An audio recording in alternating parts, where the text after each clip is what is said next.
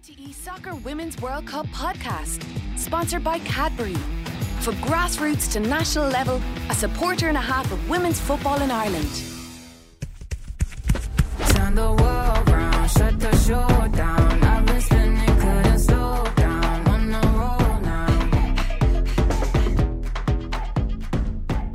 Hello, welcome to the RTE Soccer FIFA Women's World Cup podcast. That's a mouthful. I complained about the mouthful for Qatar. It's it's no less of a mouthful, but we'll get used to it because we're going to be from next Monday. We will be doing a daily podcast here as the girls in green embark on their first ever World Cup campaign.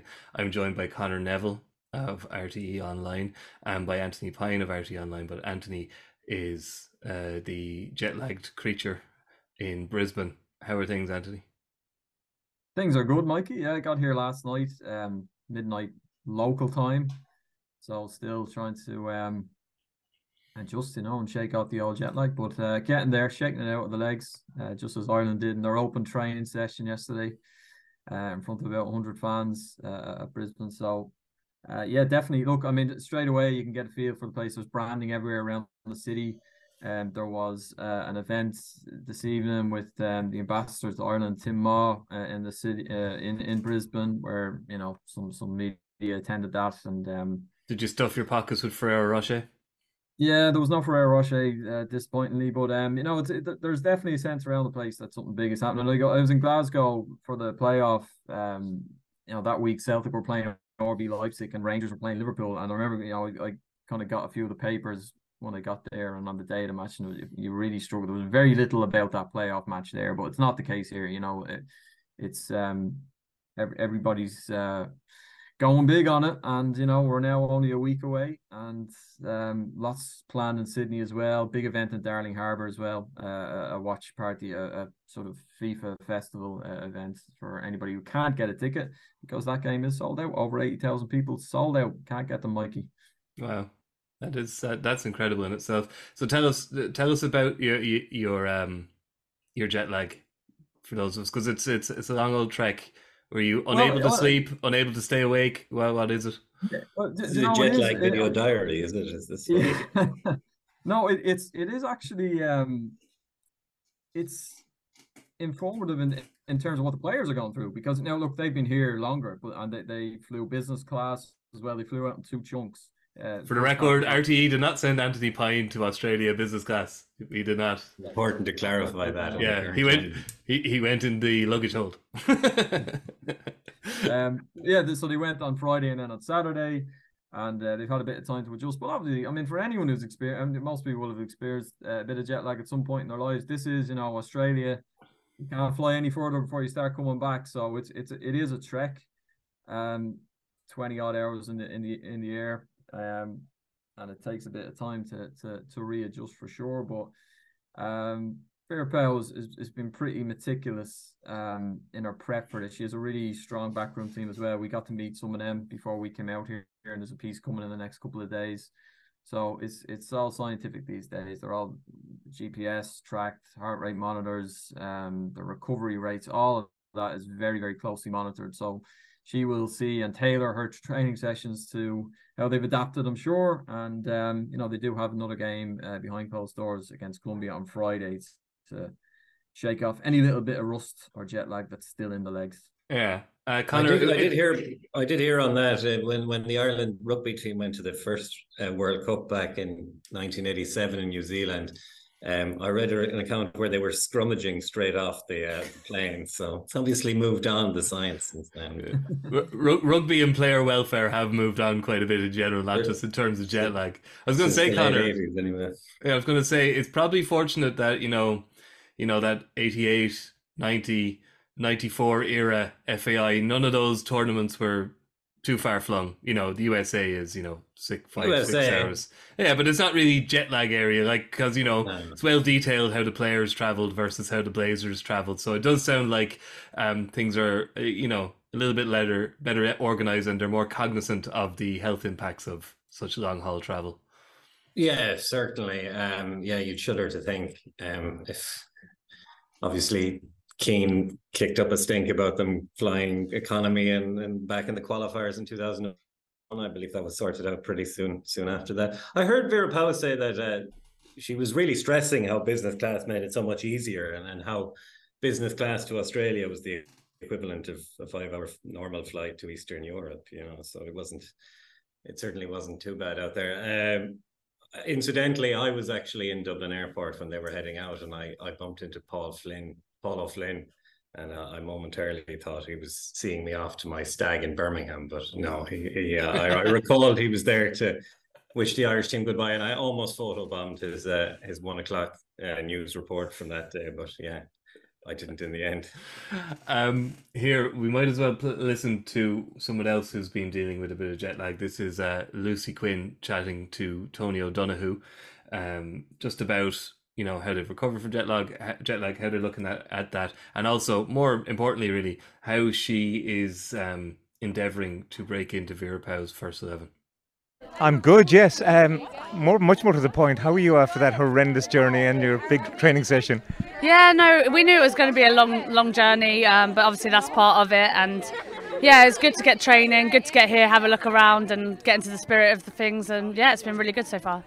How do you cope with the jet lag though? Because I believe that you guys have been doing a sort of a special way of dealing with it.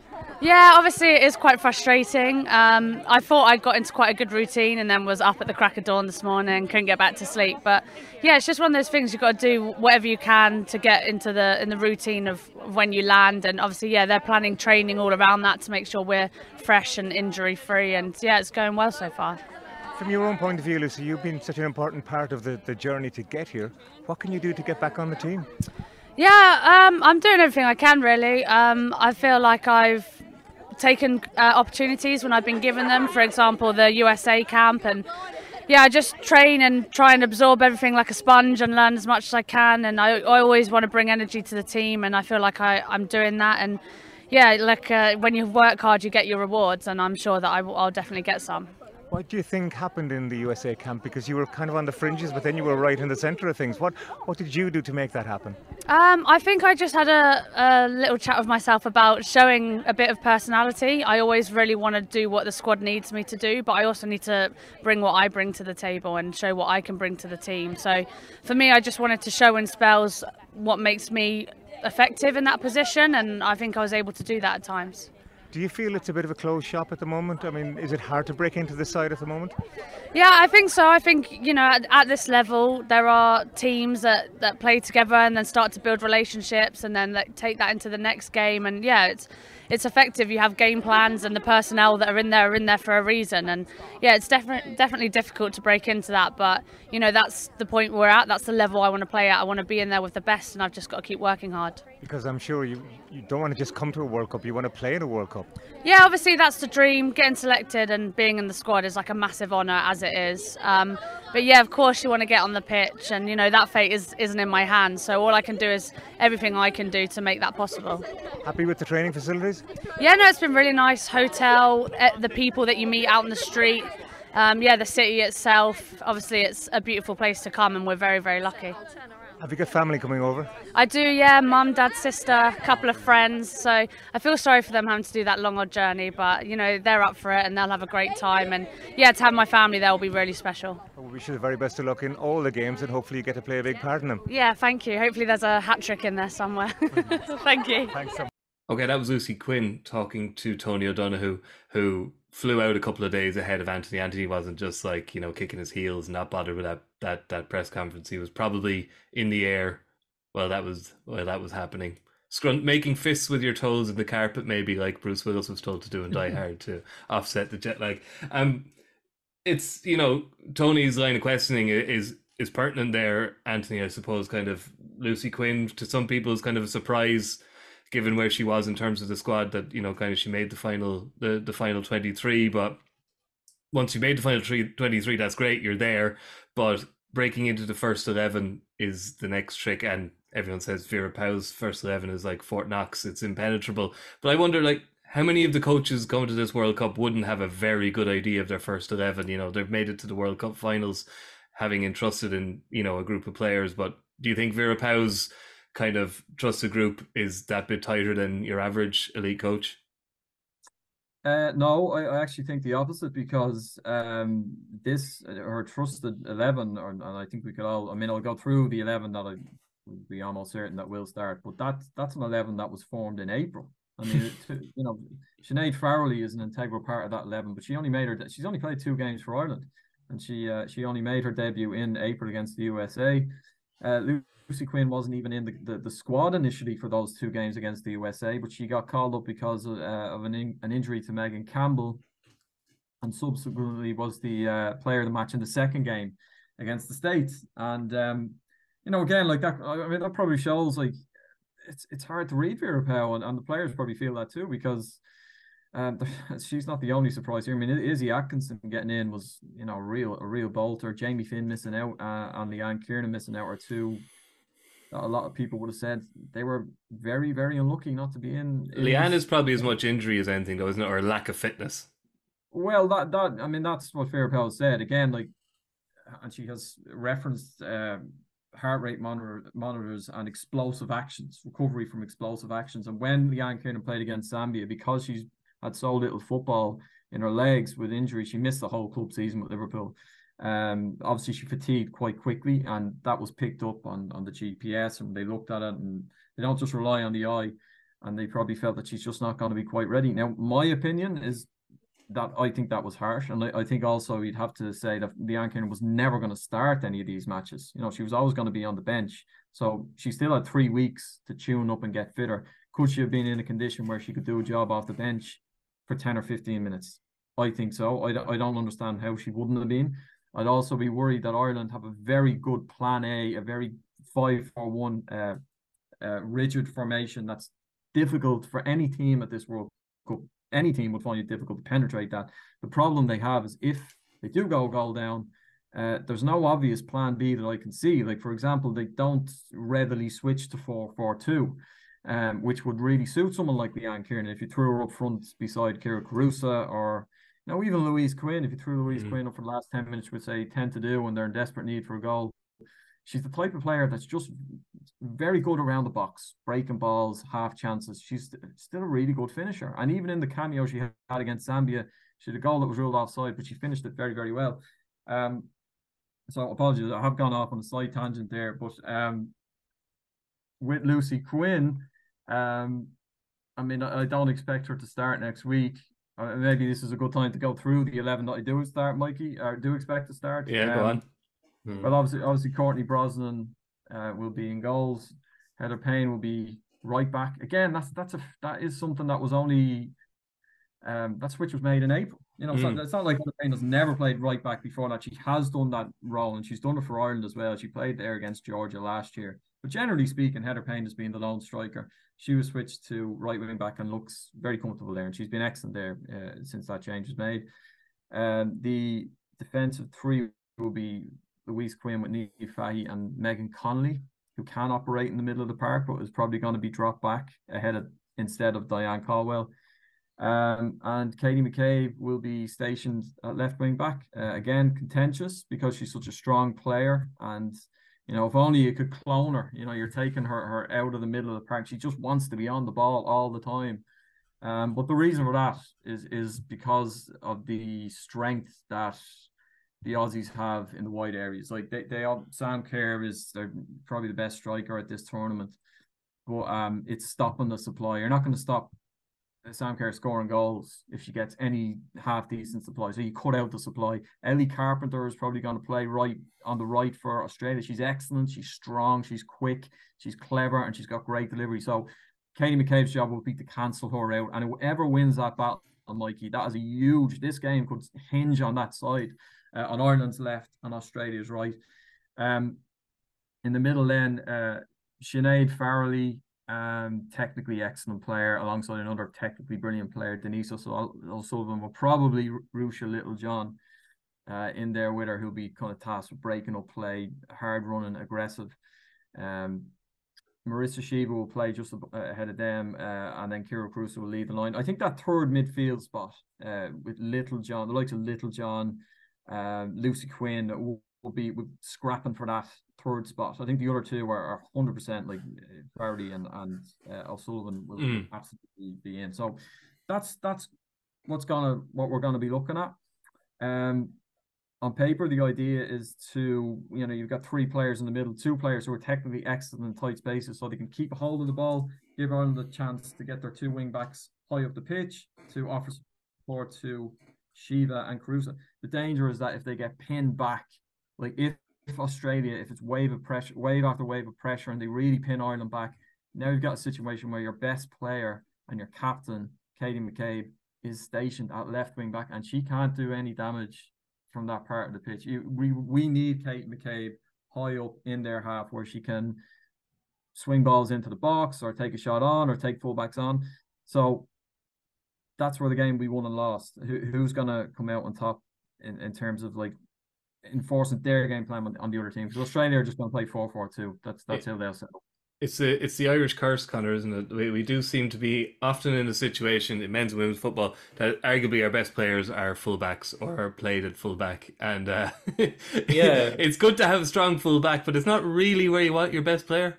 It's certainly been the case in the men's game of the last decade or so. I mean, it's it's it is frustrating that McCabe can't play in a more advanced position, given how how much of a threat she is going forward. I'm interested uh, to to know whether um, when was the last time Ireland really broke out of this kind of formation, this five four one formation. Uh, in your estimation, Anthony, I mean, like, But, you uh, know, it- it- has she been wedded to this for for long? I mean, I they were pretty conservative, I suppose, in the in the group phase, and it paid off for them. Um, you know, they they built it around a solid defense and ground out results against Finland and Scotland. Is is there any scope to branch beyond that, or has she been inclined to at any point? Well, no, and, and I think I think our squad selection and like tells us that Conor. Like as I said, I mean that's there's no like the personnel changes, even our substitutions. Uh, if, you- if you know France is the most recent example when Ireland were two 0 three 0 down, like the substitutions, the personnel is changing, but the, the system isn't changing. You know, we're not we're not really changing how we set up and how we play. So what we have is that sort of five four one, or you know, if you want to call it a, a three five two, if you, you could possibly call it that, if you're you know maybe, but um, like it it's it's they're they're very very disciplined and it's extremely well drilled, or and they really are well drilled. Um, and I think even the first half against France, you could see what they're going to try and do. Then you could see how well they're coached or, or what they're doing on the training pitch in front. You could see that Marissa Sheva, in certain positions on the pitch, depending on where the ball is, she's she is filling a particular space on the pitch. Sinead Farrelly is doing the same on the other side, and and they're like a seesaw. And for forty five minutes, it worked very very well. Um, but then in three minutes of stoppage time, they conceded two goals, and in the second half, they they didn't. I mean, they didn't look remotely like getting back into the game. Granted, against a very good France team, but they're going to be playing a very good Australia team, and we, we will get a good gauge on it tomorrow night when Australia play France in their final warm up match. You know that that will sort of tell us how close Australia are because you know Australia. The, the last two years under Tony Gustafsson, it, it hasn't been totally plain sailing for them, but they do look like they're starting to to come good at the right time. And if anybody saw their game against England in April, they bet England 2 0 in April. Uh, that was ominous. That was ominous. They had beaten, they had just lost to Scotland a few days prior to that, but they they were missing a few important players. They were full strength against England, more or less. Um, and they look they look good. They look good. But then again, Ireland bet Zambia 3 2, you know, three weeks ago. Uh, Zambia then went out and bet Germany. They were one of the favourites. Yeah. Oh, So, you good. know- I love pre-tournament form line. It's always uh, yeah, yeah, look, this, is it. You know, it's, it's It's a rat's nest. It always is. The um, the, Australia. Then I guess you've mentioned like the branding is there. You get the sense that you know a big tournament is happening. Do you get the sense like because the Australians are famed for you know their kind of fairly rabid support of their national teams? Is I'm I'm assuming it's no different here. It's you know. It's a country 100% behind Australia, and you know, woe betide the teams playing against them. I would imagine because the Aussies, they, I hate the B word, but banter, you know, trash talk, that kind of thing. They love it. Like Australian fans love it. Australian teams tend to love it. You get any sense of that yet? Well, I mean, look, I mean, there is. I'm talking about. Uh, I have a stack of newspapers here, you know, uh, beside me, and there's there is some some good stuff uh, on the Matildas and and the World Cup. We're still a week away from it. Like the back pages are rugby league. You know, it's like we're not there yet. That it this it's wall to wall yet, but um, I mean, the fact that the game The Ashes sold is on too, which will obviously the Ashes is attract Look, a, lot of it's- attention. It's a, sport, it's a sports mad, it's a sports crazy country. Um, but I think when we actually see the stadium next week, like there's a suspicion that you know this is sold out. Is it because of enormous Aussie, you know, on home soil, or is it are the diaspora? Is this going to be a giant stadium job where you know they walk out there's more green and yellow. I mean, we hope so. We hope so. But you know that that could happen. You know, there's such a huge Irish community here, and we know that there's a lot of people traveling for it as well. Um, you know, you'd you'd expect that, of course, Australia are going to get behind their, their own team, and you know they they will feel they have a chance to win this tournament. But um, you know, don't be surprised if it looks more like a 50-50 split next week when they when they come Mm. out at the Accor. Um, Conor, we were happy about- to. The interesting thing about the Giant Stadium game is most of the Irish fans that day were uh, Americans, effectively, as as has been as has been disclosed by Irish fans who were there. um, Conor, we were heartened to hear Vera Pauw say the most important thing about the pitch is it is flat, because there had been a few there had been a few whispers that perhaps the training facilities, you know, PTSD setting in for some of us here of a certain age that the training facilities weren't up to snuff. But Vera did her best to to, to dampen that down. That that that would have been an Yeah. unfortunate bit of history repeating. Yeah, although it, we didn't hear it wasn't flat in Saipan either, so there may not be much. It was just very hard, as I recall. I believe it was hard. Yeah, I- no, I think there were uh, holes. I think we're were very holes. sensitive to those kind of whispers, and certainly, um, they hadn't trained on it when when Vera spoke to Tony uh, yesterday, and uh, I, her her kind of comments in support of the surface didn't sound too uh, reassuring, to be honest. The biggest thing is that it's flat, isn't isn't you know. Yeah. A- a- any update on that, Anthony? The grandest praise a groundsman can ever hear, I don't think. But Have you- uh, Have you got out the spirit level? Have we have we established the pitch is indeed flat? Is it okay?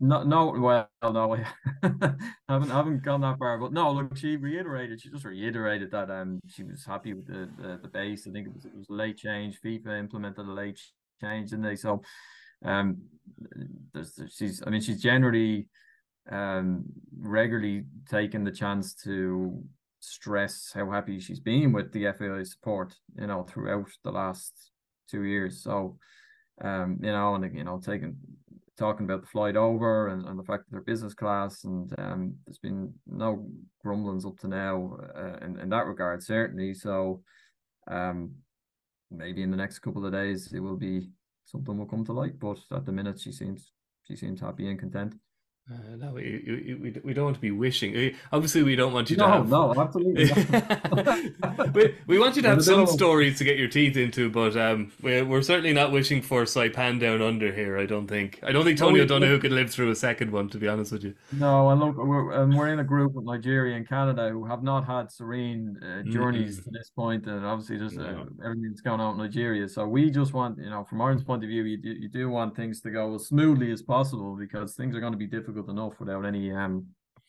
unwanted controversies. they're Yeah, playing and Colombia now, aren't they? I mean, is there any sense of will you get to see that, or do we know what's happening? No, we won't. Unfor- well, it's it's that game is behind closed doors. Um, but what we do know is that there'll be two different elevens. Like she'll start with Yeah. I I would say her strongest, her team that's going to start against France, and then there'll be a completely different eleven uh, in the second half. So like the juggling act that she has is, is obviously keeping everybody in the squad happy and motivated and, and believing that they're going to be a part of this. And and I, I don't think that's an issue. I, I don't think that's an issue. Like this is a once in a lifetime thing for these players, an incredible experience. They all know the stakes. Um, I think maybe, and again, not to be overly negative on this, but perhaps there could be issues further down the line. I mean, Ireland have a Nations League campaign to, to come, and it starts in September when they play Northern Ireland at the Aviva Stadium. Um, you know, maybe some disgruntlement of players who've been omitted or will feel that they should have got better, more of a chance. Um, will have to be handled by her a little more closely then. But right now they're in camp, they're in the bubble. You know, the buzz is building, the, the, the magnitude of this whole thing that they, you know, all the players don't understand that. So, you know, they'll, they'll be doing everything on the training pitch and in whatever 45 minutes they get against Colombia to put their hand up. Because the one thing they have seen under Vera Pauw, as we've already referenced with, say, Lucy Quinn, is that, um, and Izzy Atkinson, you know, she, you know, if you impress her when you get her chance, she's open to, to, to putting in. You know, she's she's takes the the training performance in particular very very seriously. So.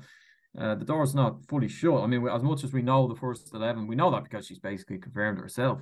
But that doesn't mean that that eleven is going to stay the same for the second match and the third match. You know, there's a tight Yeah. recovery team here too. And again, you know, look, having I, as I said, we spoke to some of the backroom team and, and Pauw herself has, has chatted about this before. Like, there's an awful lot of data that they look at, like the recovery times and the GPS numbers. They, that that's a big thing for her. So if somebody dips for whatever reason, or they think, okay, that the performance here, she's she's not quite ready to go again uh, against Canada in that second game, that type of thing can open up a door for somebody and give them an opportunity to come in. Okay. Um, we'll touch on that uh, next week when we return, obviously. But like the issues with Canada, Nigeria, even England, who are probably the best funded team at the tournament, or up there with the USA in terms of that at least. You know, they have a dispute over their bonuses as well. There's, you know, there's a chance this could could sully things, Conor, and it seems. Yeah. It seems kind of shitty, really, that uh, heading into the World Cup, that so, some of the competitors are some like Nigeria are arguing over wages that haven't been paid for a matter of years. Canada have had they kind of front loaded their row and got it out of the way quite a long time ago. But even England, like it does, like considering you know the the money that's been thrown at this by FIFA, by a lot of broadcasters, by by the organizations themselves, to have to have the players kind of you know kind of fighting for money, which echoes with what's going on in women's sport in Gaelic games as well. Um, it's not a great look, really, is it? Yeah, it's ca- cast a pall. It could cast a pall over it, and it's particularly surprising given how successful the recent tournaments have been. The 2019 World Cup and the and the Euros um, last year. I mean, uh, particularly shocking with England, given how successful they've been, how prominent they are. I mean, you you they obviously they won the Euros last year. They're they're going to make a big play to to win this World Cup, and that can't obviously help their preparation to have this bubbling away in the background. I mean, we've heard it before in their with their men's team decades ago, but to to have this surfacing for them is particularly surprising. Um, you know, the, the issue with Nigeria um, could potentially play into Ireland's hands. I know Vera Pauw said today she didn't expect.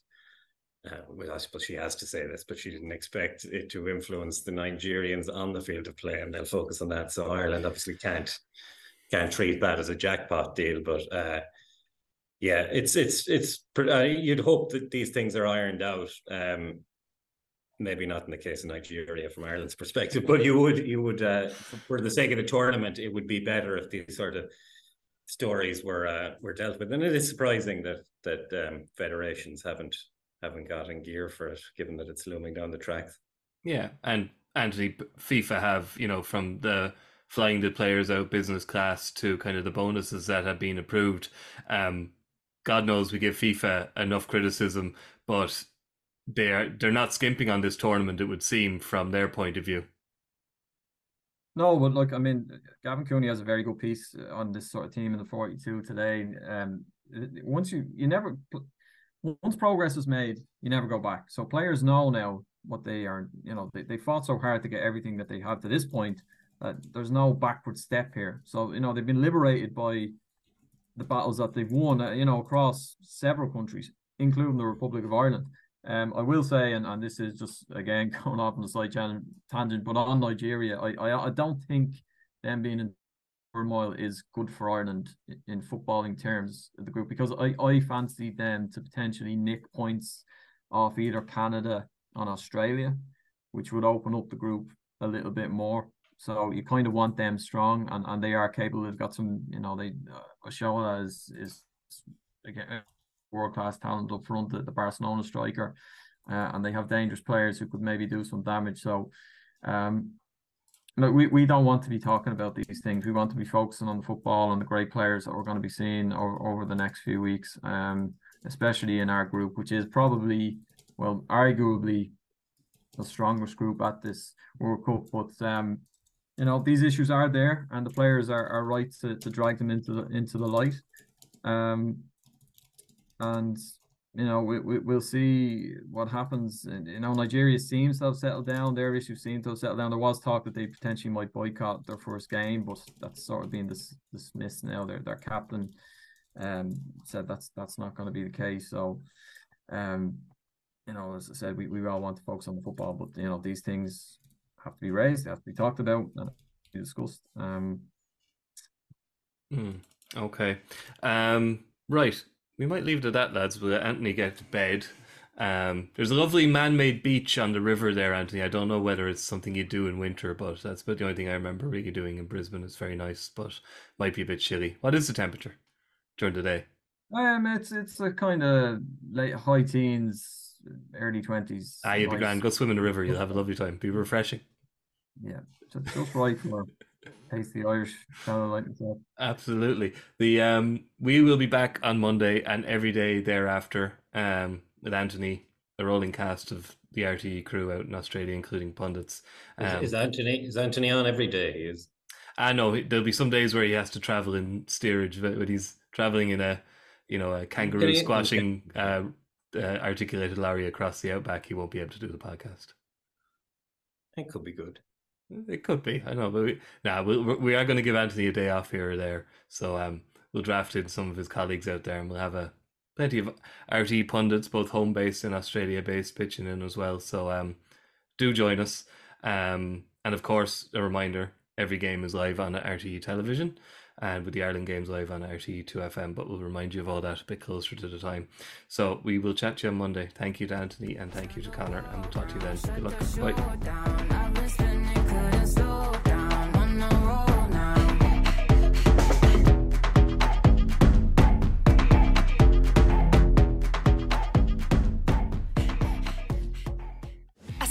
And a half likes, shares, comments, and tweets. Cadbury sponsors RTE Soccer Women's World Cup podcast.